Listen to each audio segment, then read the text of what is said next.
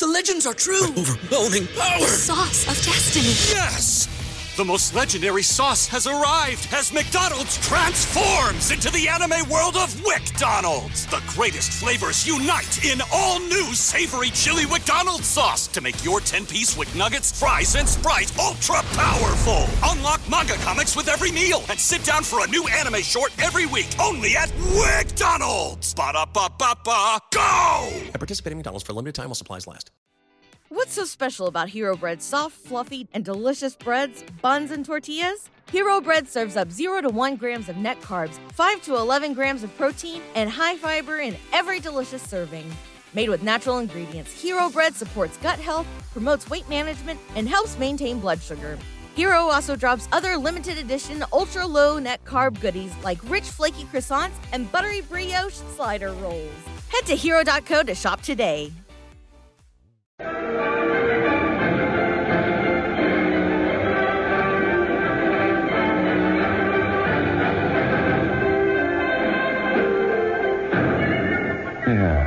and high on the mountain top, the giant voice rings out, Stay tuned. Oh, what a come down. What a message from the, from the heights of Parnassus. And a tiny figure, tattered and torn, can be seen moving across the barren landscape. A giant load being pushed before him. And a sign that reads enigmatically, will travel, anniversaries, weddings, an occasional banquet our specialty, supermarket openings, by job lots. Honest, reliable, sober, industrious, square jawed, weak kneed, lily livered. Stay tuned, friends.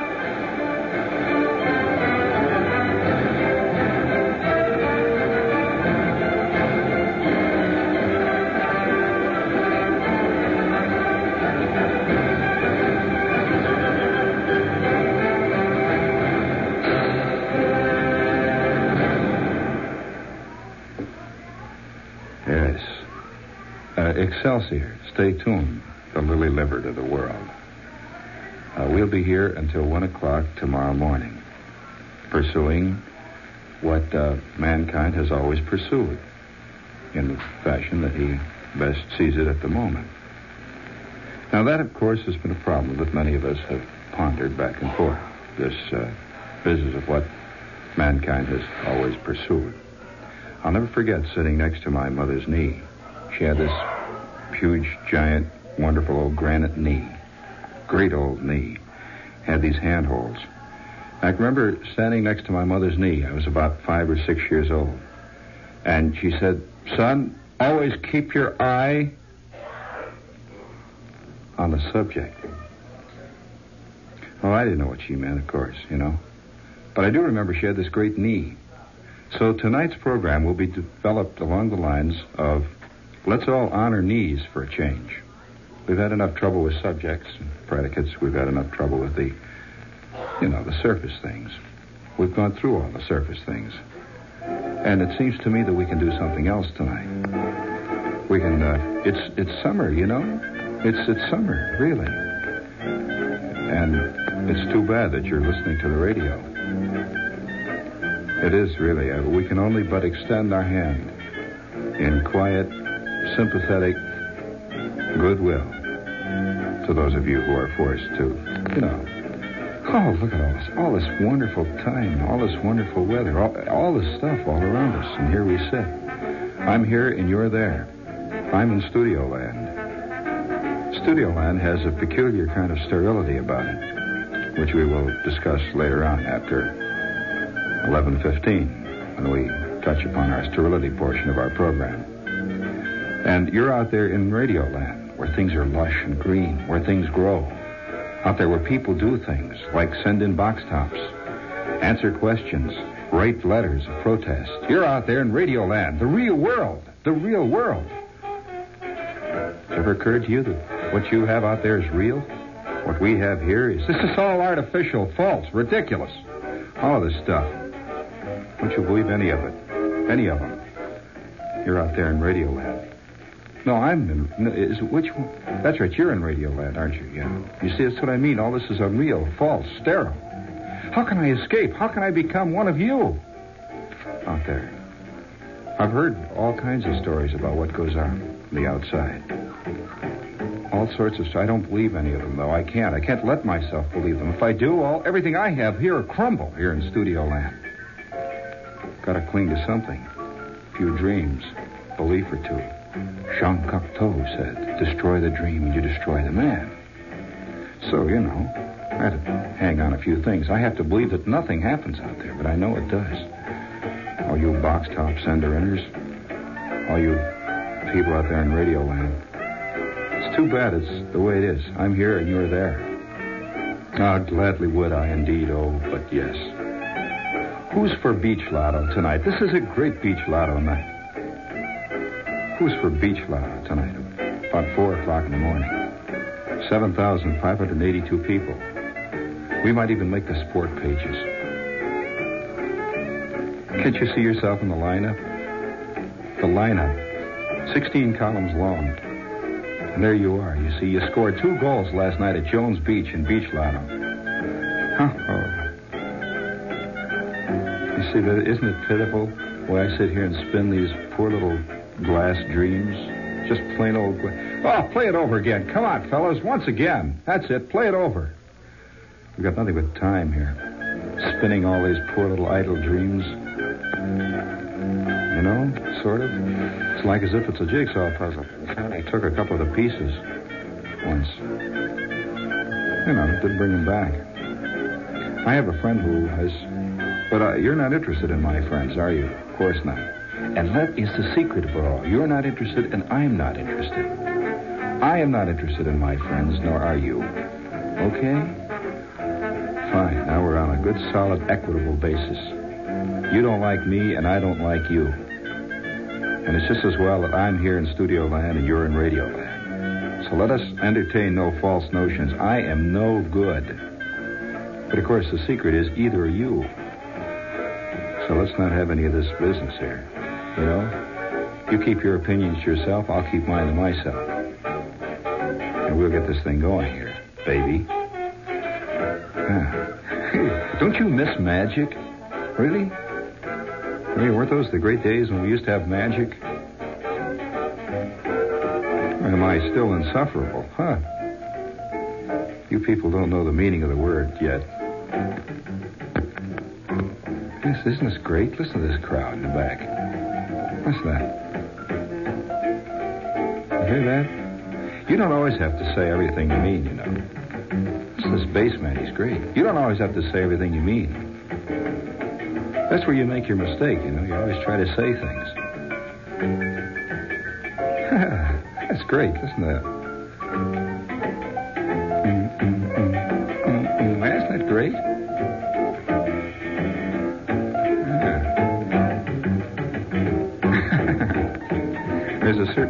Vitality about this that most of us lack today. Ah, yes, sir. That's my baby. No, sir. No, that's, that's I'm sorry. That's another program.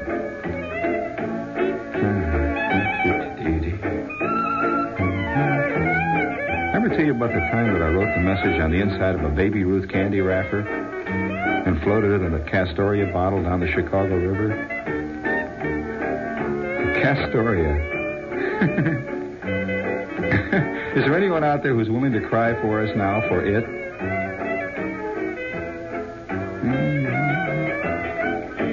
Well, no, you don't float anything down the Chicago River. It floats up the Chicago River. You know, they reversed the direction of the Chicago River. They really did. It's one of the mammoth achievements of mankind. Oh, that's great, great, great, great. Huh. that's just the way I feel tonight. Hey, uh, play another cut on that side, will you? And hold it in abeyance. The one, uh, the cut I want you to play is Blues I Love to Sing. Hold it in abeyance there. We use this occasionally when things look the way things look tonight. I, I have this terrible, terrible, terrible, awful feeling of. Uh, it's not really frustration. It's a kind of borderline, a case of uh, immense disappointment or something. Here it is, June. It's springtime. It's almost summer, isn't it? 16th, isn't it? Summer will be in four days or five. It's June, and all these people everywhere are stretched out for millions of miles, one after the other, bumper to bumper, sitting there with their radiators overheating. Isn't that a wonderful feeling, though, in the June air? it, it is, though. I, I came over uh, the bridge there by Yonkers. I don't know what the name of that bridge is. And I was stopped for a moment. You know, traffic was slowing up, and the windows were open in the car. Since it's a Triumph TR3, it was wonderful, you know. I'm sitting there with all this this this June air around me, and, and I could hear the muffled curses of the populace. Just quiet and muffled. It's a wonderful spring sound. And you could hear them lowing in the bushes once in a while. And it just gave me a feeling of warmth, a feeling of, of well, almost, uh, well, it's, it's the feeling you get from reading Dostoevsky, you know? A feeling of being one of this great mass of humankind all marching to the brink. And it's nice, it's nice and warm to know that, you know, there's this great crowd all on each side, you know, jostling each other with their ill fitting sport coats, all moving slowly toward the brink and muttering muffled curses under their breath in this quiet June atmosphere. Isn't it wonderful to be alive? Take a deep breath. One deep breath. Now, say after me. It's great to be me. I know. I know. you see, it doesn't work, does it? Nothing works. Well, well, I wouldn't say nothing. Stay tuned for our magic phrase department. Guaranteed to work. Children cry for it. Babies cry for it. Oh, yes. Oh. Yeah, baby. Can't you see this? Can't you see this queen leaning over your shoulder, saying this stuff in your ear? You know. Listen. Come on, baby. I gotta finish this hamburger here. You ever been in one of these joints where the people walk around the tables and they sing to you? That's a terribly embarrassing thing. I'm in this joint one night with this girl and we're eating a plate of spaghetti, and there's this guy that plays this cheap guitar. And he comes over and hangs over the table, see, and he's been eating garlic. And he's playing this guitar and he's doing La Paloma.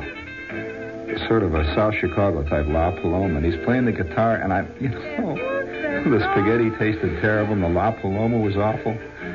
And, uh, but you're not again. I can see that. Interested in my. I don't blame you. But can't you just hear? Listen. Oh, but you're killing me. it's just the way I am, baby. ah.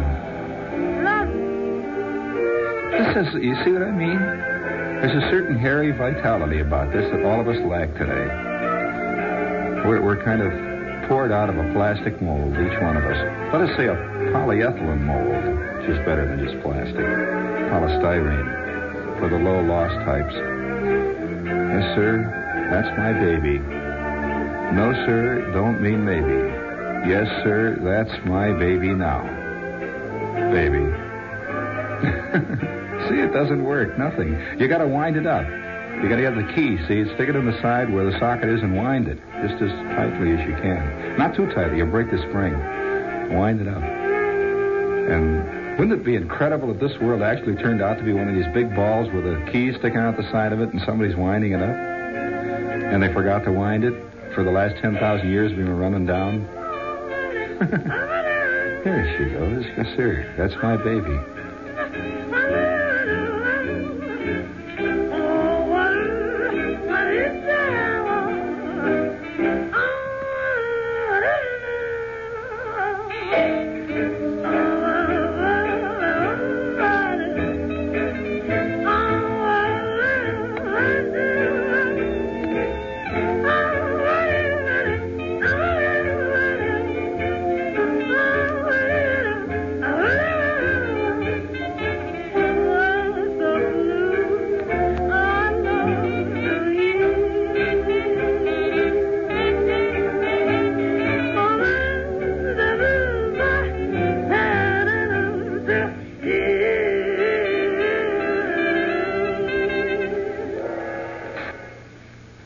What I need.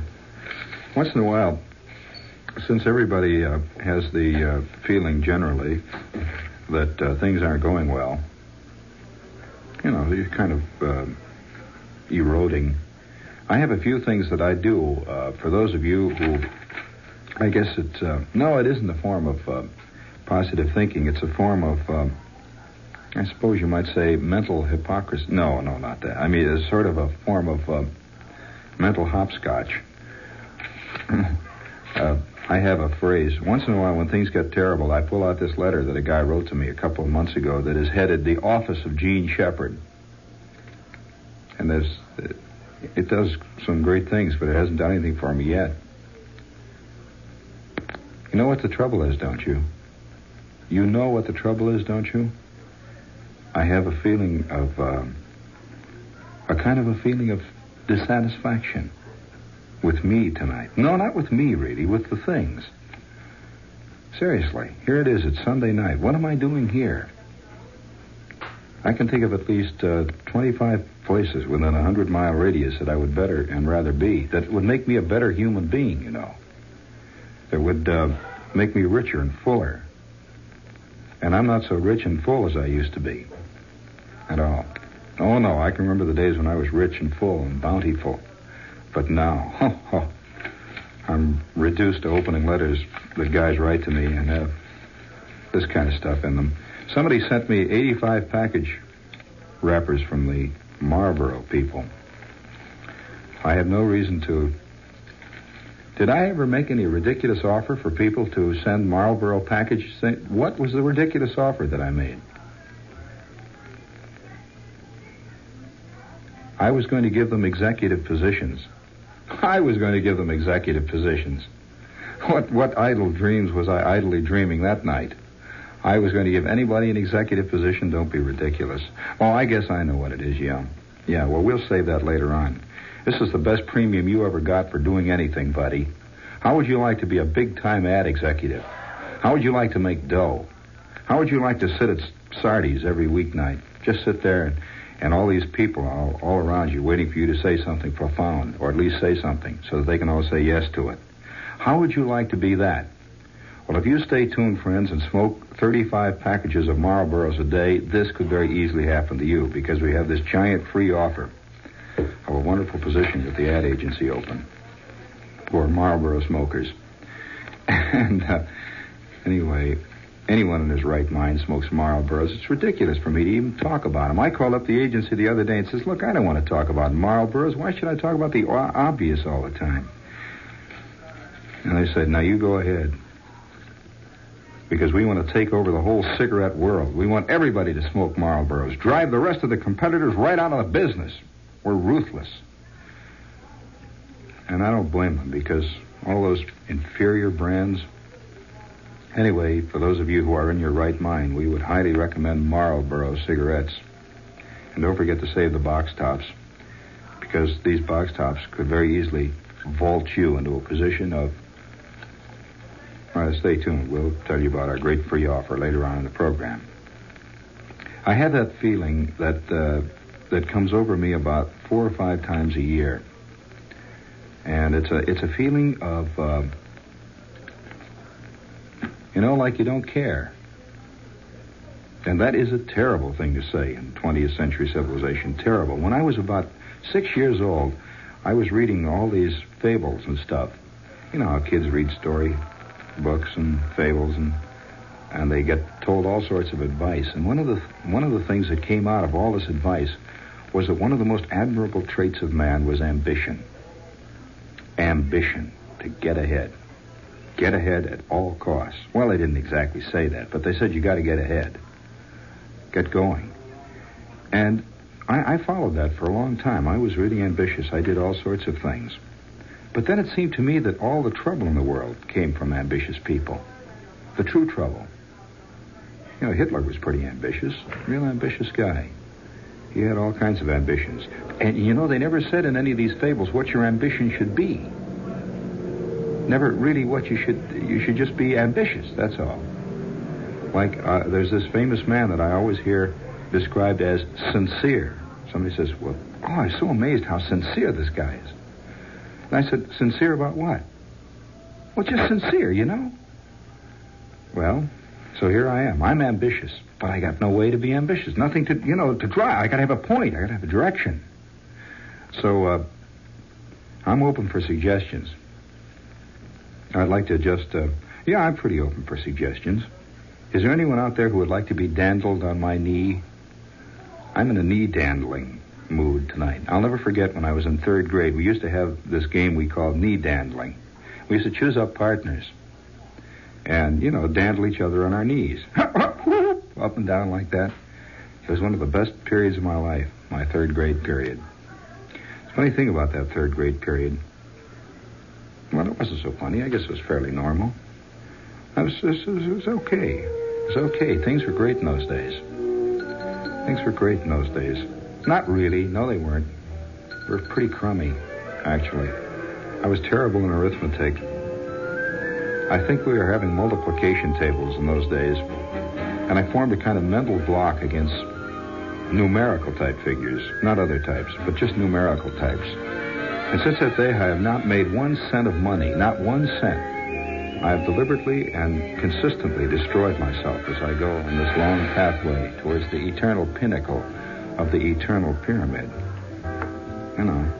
But then I suppose it's okay on this quiet summer evening. Tonight, let's have a let's have a spill the beans night. I mean, it's a good time to do it since nobody listens in the summertime, and I'm not saying anything in the summertime. We're just sitting here in this quiet vacuum. Let us have a spill the. Be- I'll spill the beans tonight, boy, right out on the floor.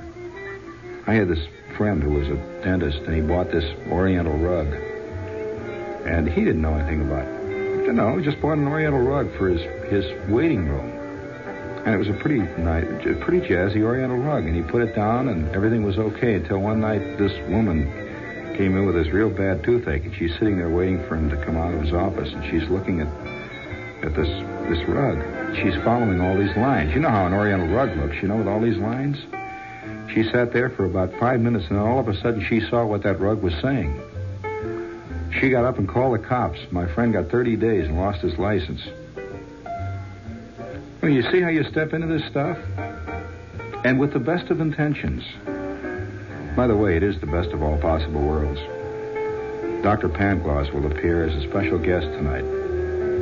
For those of you who are interested in, in the inner workings of your world and mine, for those of you who wish to enrich your lives, stay tuned. Oh, you'd be surprised at all the wondrous flashes of light that will be yours before this night is out. You will be very surprised. We have messages of interest to all of you. Messages of interest to all of you. You know, it's, it's kind of like being in an opium den, but nobody's smoking opium.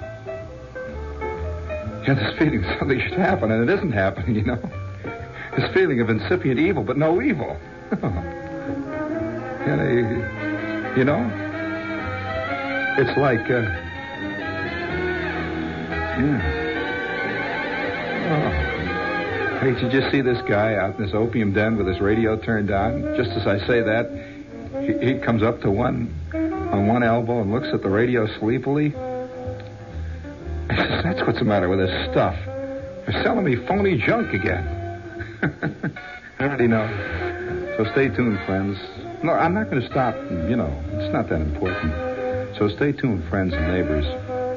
We have all these wondrous pictures and things ready for you.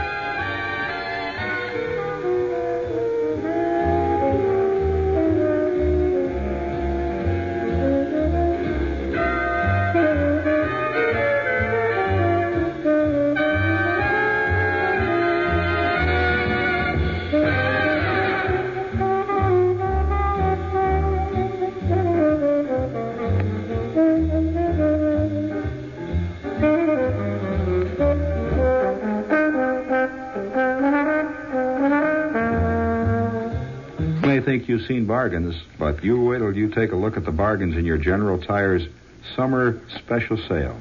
Guaranteed used tires, $3 and up. Yankees, eight runs, nine hits, one error. Kansas City, six runs, 12 hits, and three errors.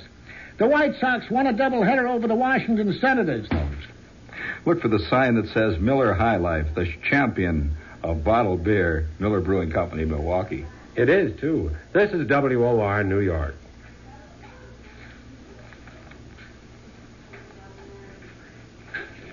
We're giving you a brief period of about 10 seconds just to get calmed down.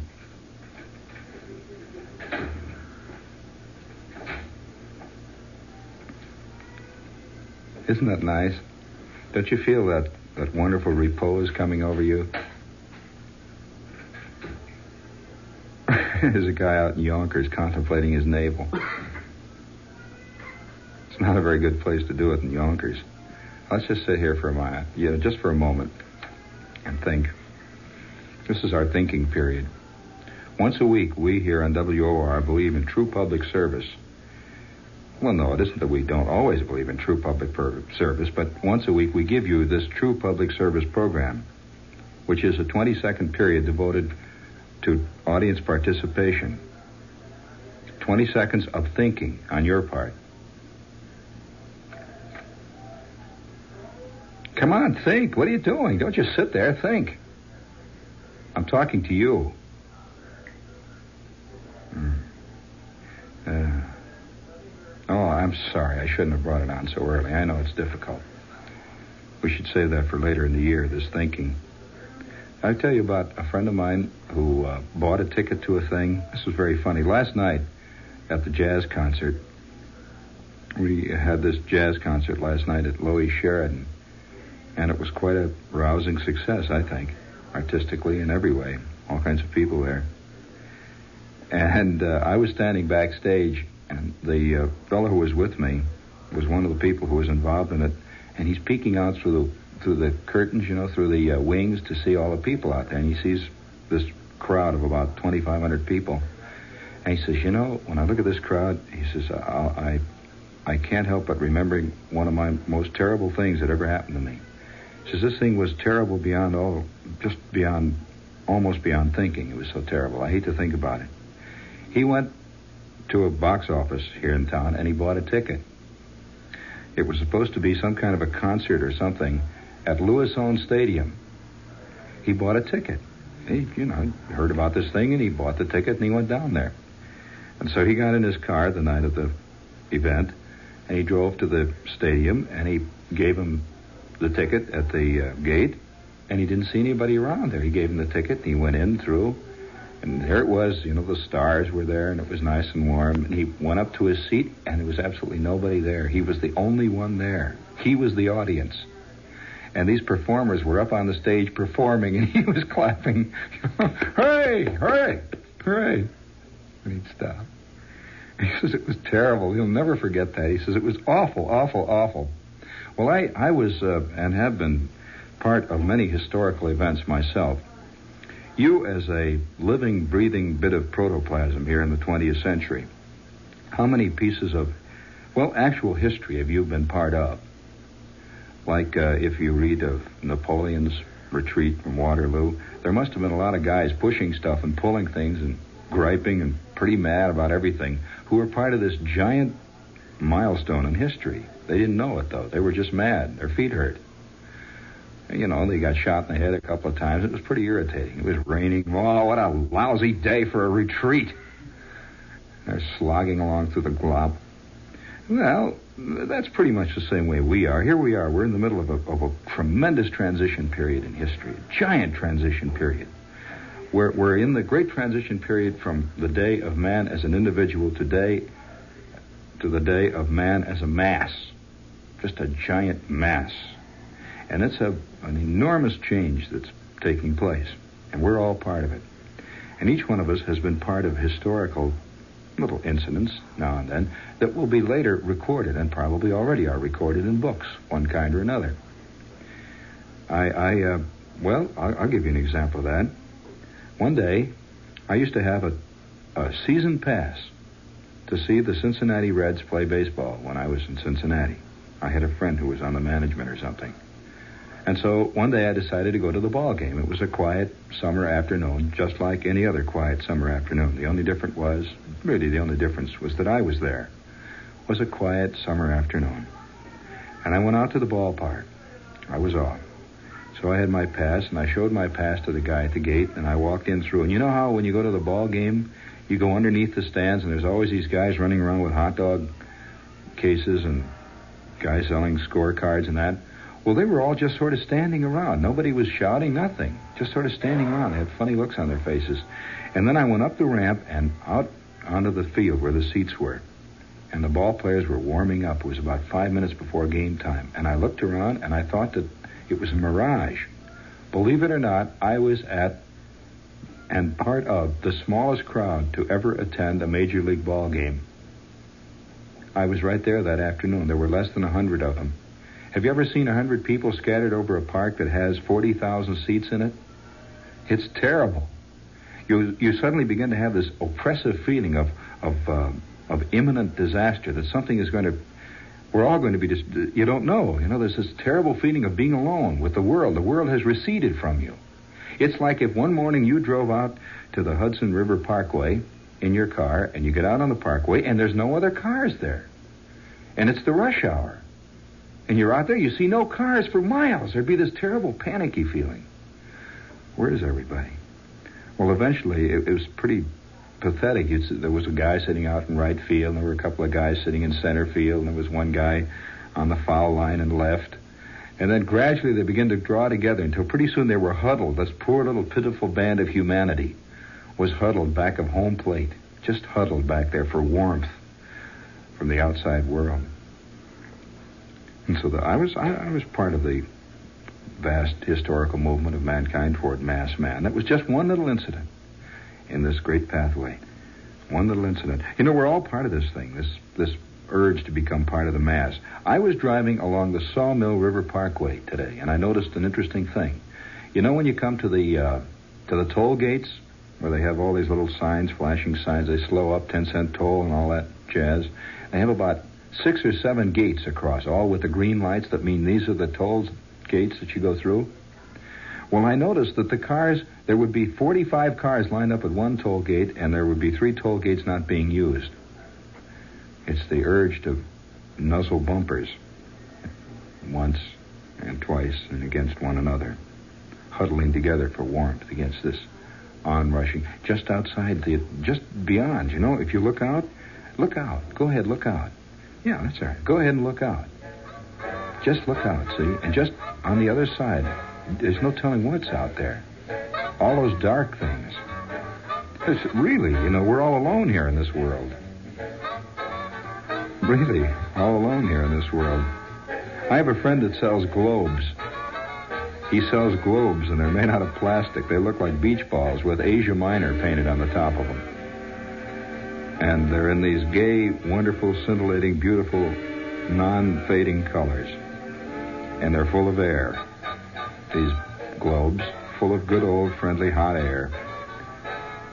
And uh, that's probably the most realistic globe that I've ever seen.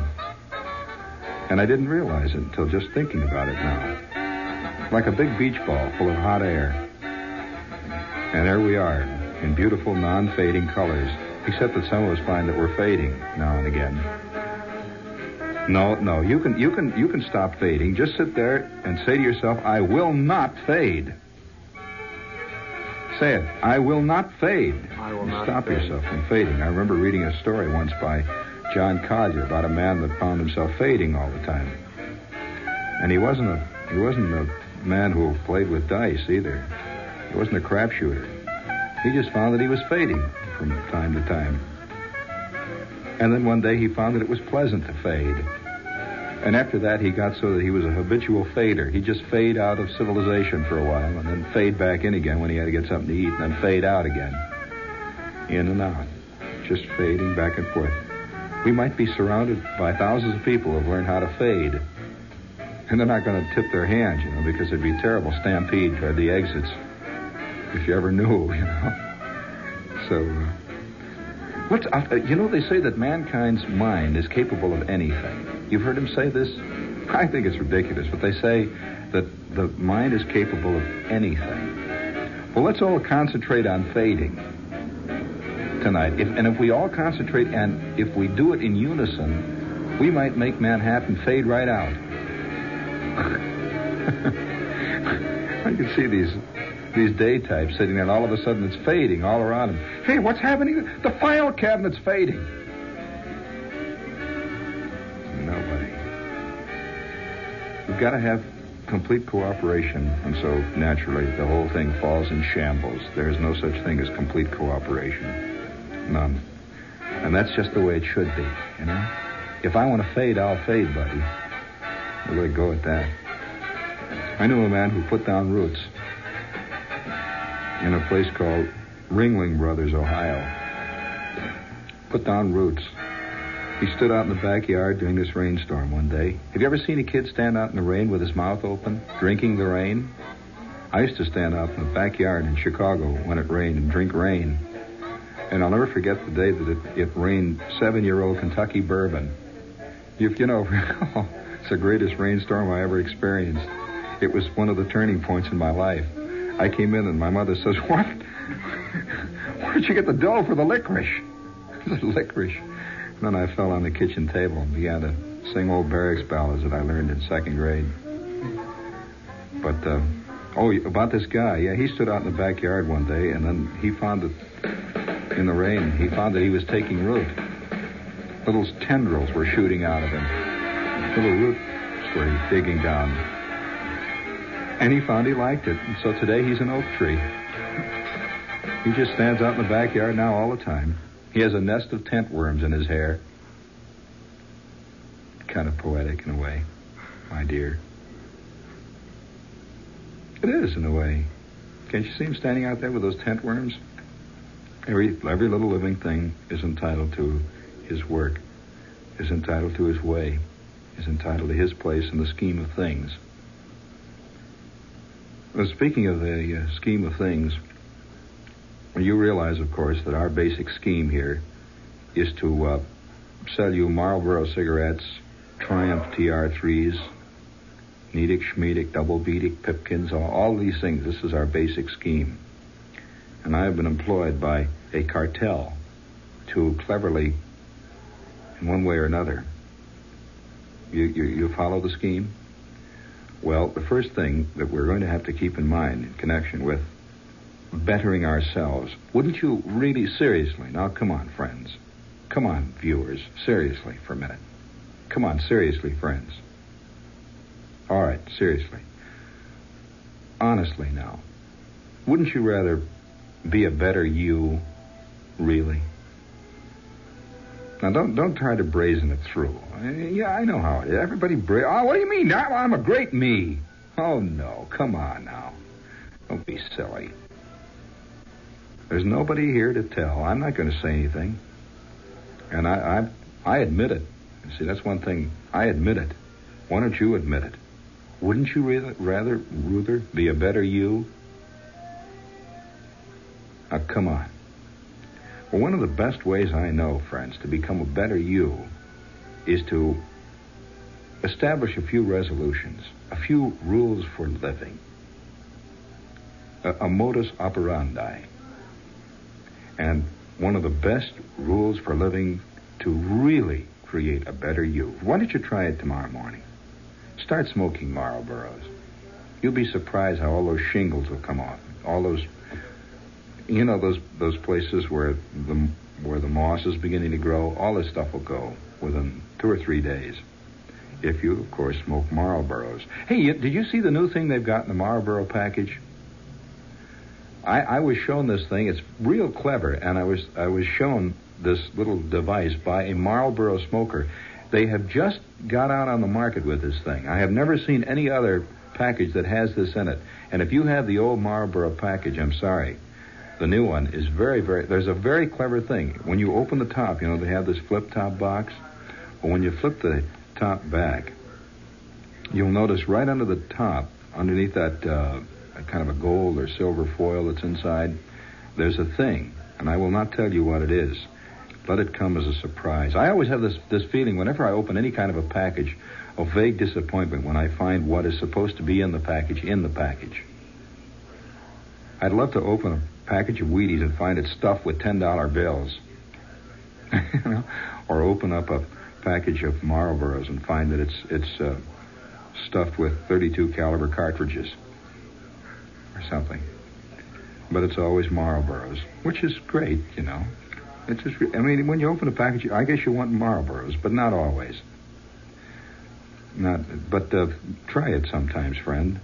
Make it a better you for tomorrow. Ask for Marlboros.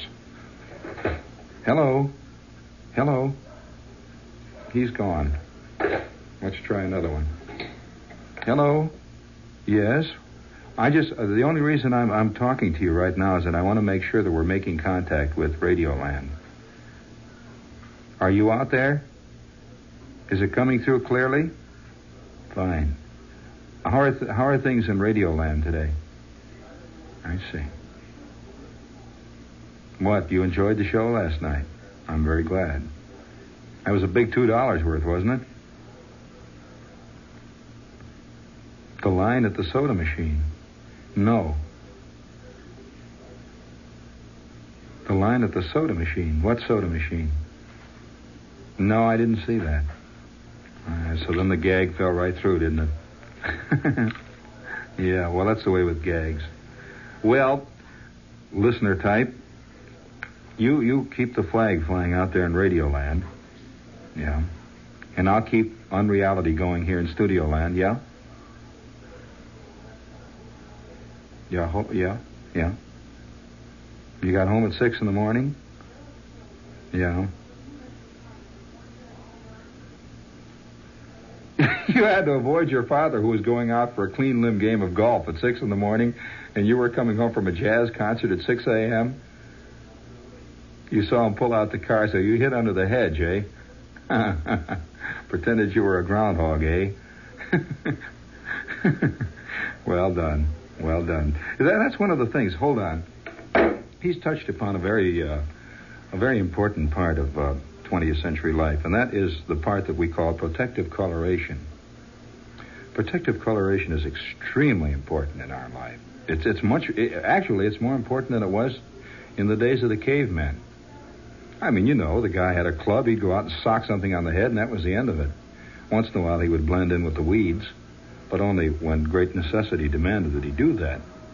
But we are in the weeds all the time because we find it better down here in the weeds. Now, our protective coloration takes many forms, many, many indeed forms, many forms. Now, you look at me. I am not at all what I appear to be. This is merely a mask. This is merely a mask that uh, more or less covers up the real me that's underneath. The real me is a saber-toothed tiger. I couldn't dare go down the street the way I really am. I'd get shot in five minutes. They'd have me in a wagon with a bunch of Doberman pincers or something. And uh, it's sad that we can't be what we really want to be. What we really, what would you really, de- really, seriously, if, if you could do anything you wanted to do, what would you do? What would be the real you? It certainly wouldn't be what you're doing now and being what you are now. Oh, come on. What namby-pamby. You have sold out yourself. You have sold out yourself to accept what you have. That's ridiculous. How silly. For heaven's sakes. Might as well admit it. I, I admit it. Why don't you? Go ahead. I, I um, but then, um, did I tell you about the time that I got this Meccano set once for Christmas? You know what a Meccano set is? All these little girders that you put together with. Uh, this is not for girls. They don't know what Meccano sets are. This is a boy type comment, or an ex boy type comment. I got this Meccano set for Christmas, and it was a Meccano set. Now, in our neighborhood, again, like every other neighborhood, we were loaded with social symbols. Our neighborhood judged a man by many things, and children were judged by many things. One of the things that we were judged by was the serial number of our Gilbert chemistry set. You know the chemistry sets? Well, if you had the little Model 3 chemistry set, you were way down the scale.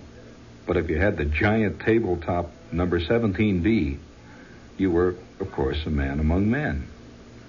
Well, this Meccano set that I got was a little Model 2C, which was the small non-motorized Meccano set that had three little girders and two screws and one bolt. And all you could make was a Model T square out of it. I got a book that says how to make a Model T square with your Meccano number 3C set. So I made a T square and I was done. And, uh, you know, I began to see. Our neighborhood had all kinds of social symbols. One of the social symbols that has almost completely disappeared from American life, but at one time, which was a very important social symbol, is the ice card social symbol. Do you remember the ice card they put in the window when you wanted ice? And this guy would go past with the ice truck and he'd look up and see what number you had. Well, these were square cards for the benefit of those of you who uh, have grown up during the electronic period. Uh, they were square cards, and on each side of the card, on up on the you know, sort of printed around each side of it, were, were big numbers. There'd be 25, 50, 75, and 100, meaning pounds of ice. And whatever number you had up in your window, that was the number of pounds of ice you got. And in our neighborhood, the the, whole, the families were judged by the by the pounds of ice they'd get. And I remember this poor, pitiful little family down at the end of the block that, that never had over 25 up, ever. We used, to, you know, you had that terrible feeling. And once in a while, we would send them down like uh, boxes of old Kool-Aid and stuff like that for holidays, kind of little charitable things. And no one would say anything. They just put it on the front porch and leave it. I, I was from a middle class family, which was a 50 pounder. That was a good, solid, middle of the road type family in our neighborhood, a 50 pounder. And the first house in the next block lived this kid whose family was a 75 pounder. A 75 pounder. Have you ever seen a um, an iceman go up the front porch or the back porch rather with a 75 pound chunk? It's a magnificent sight. Magnificent sight. Here's a family of stature, solidity. And there was the rumor that went around our our neighborhood all the time about the family about six blocks away. There was a hundred pound family. It was just a sort of a legend. It's a legend, like you know how people say, "I know a guy had five Cadillacs." What's a legend? He didn't really know that guy. He just liked to say he knew that guy. We didn't really know anybody who got a hundred pound cake of ice, but we like to dream or feel or think. It's you know, it's like the Paul Bunyan legends. That's how Paul Bunyan grows. Same way. It's the same thing. Nobody ever knew Paul Bunyan, you know, going out chopping down 65 trees with one swipe of his axe and that. But they like to think there was somebody who could do this. You see, we, we like to create men bigger than men. We like to, this is the whole basis for Greek tragedy. Tragedy bigger than human tragedy. And that's pretty much the basis of, uh, of all of drama and literature, to create bigger people than we are. And that's how we created this hundred pound family. There never was a hundred pound family anywhere. I, I doubt whether there ever existed any. And the only reason that they put this hundred pounds on the on the confounded card was to keep us in our place, this ice company.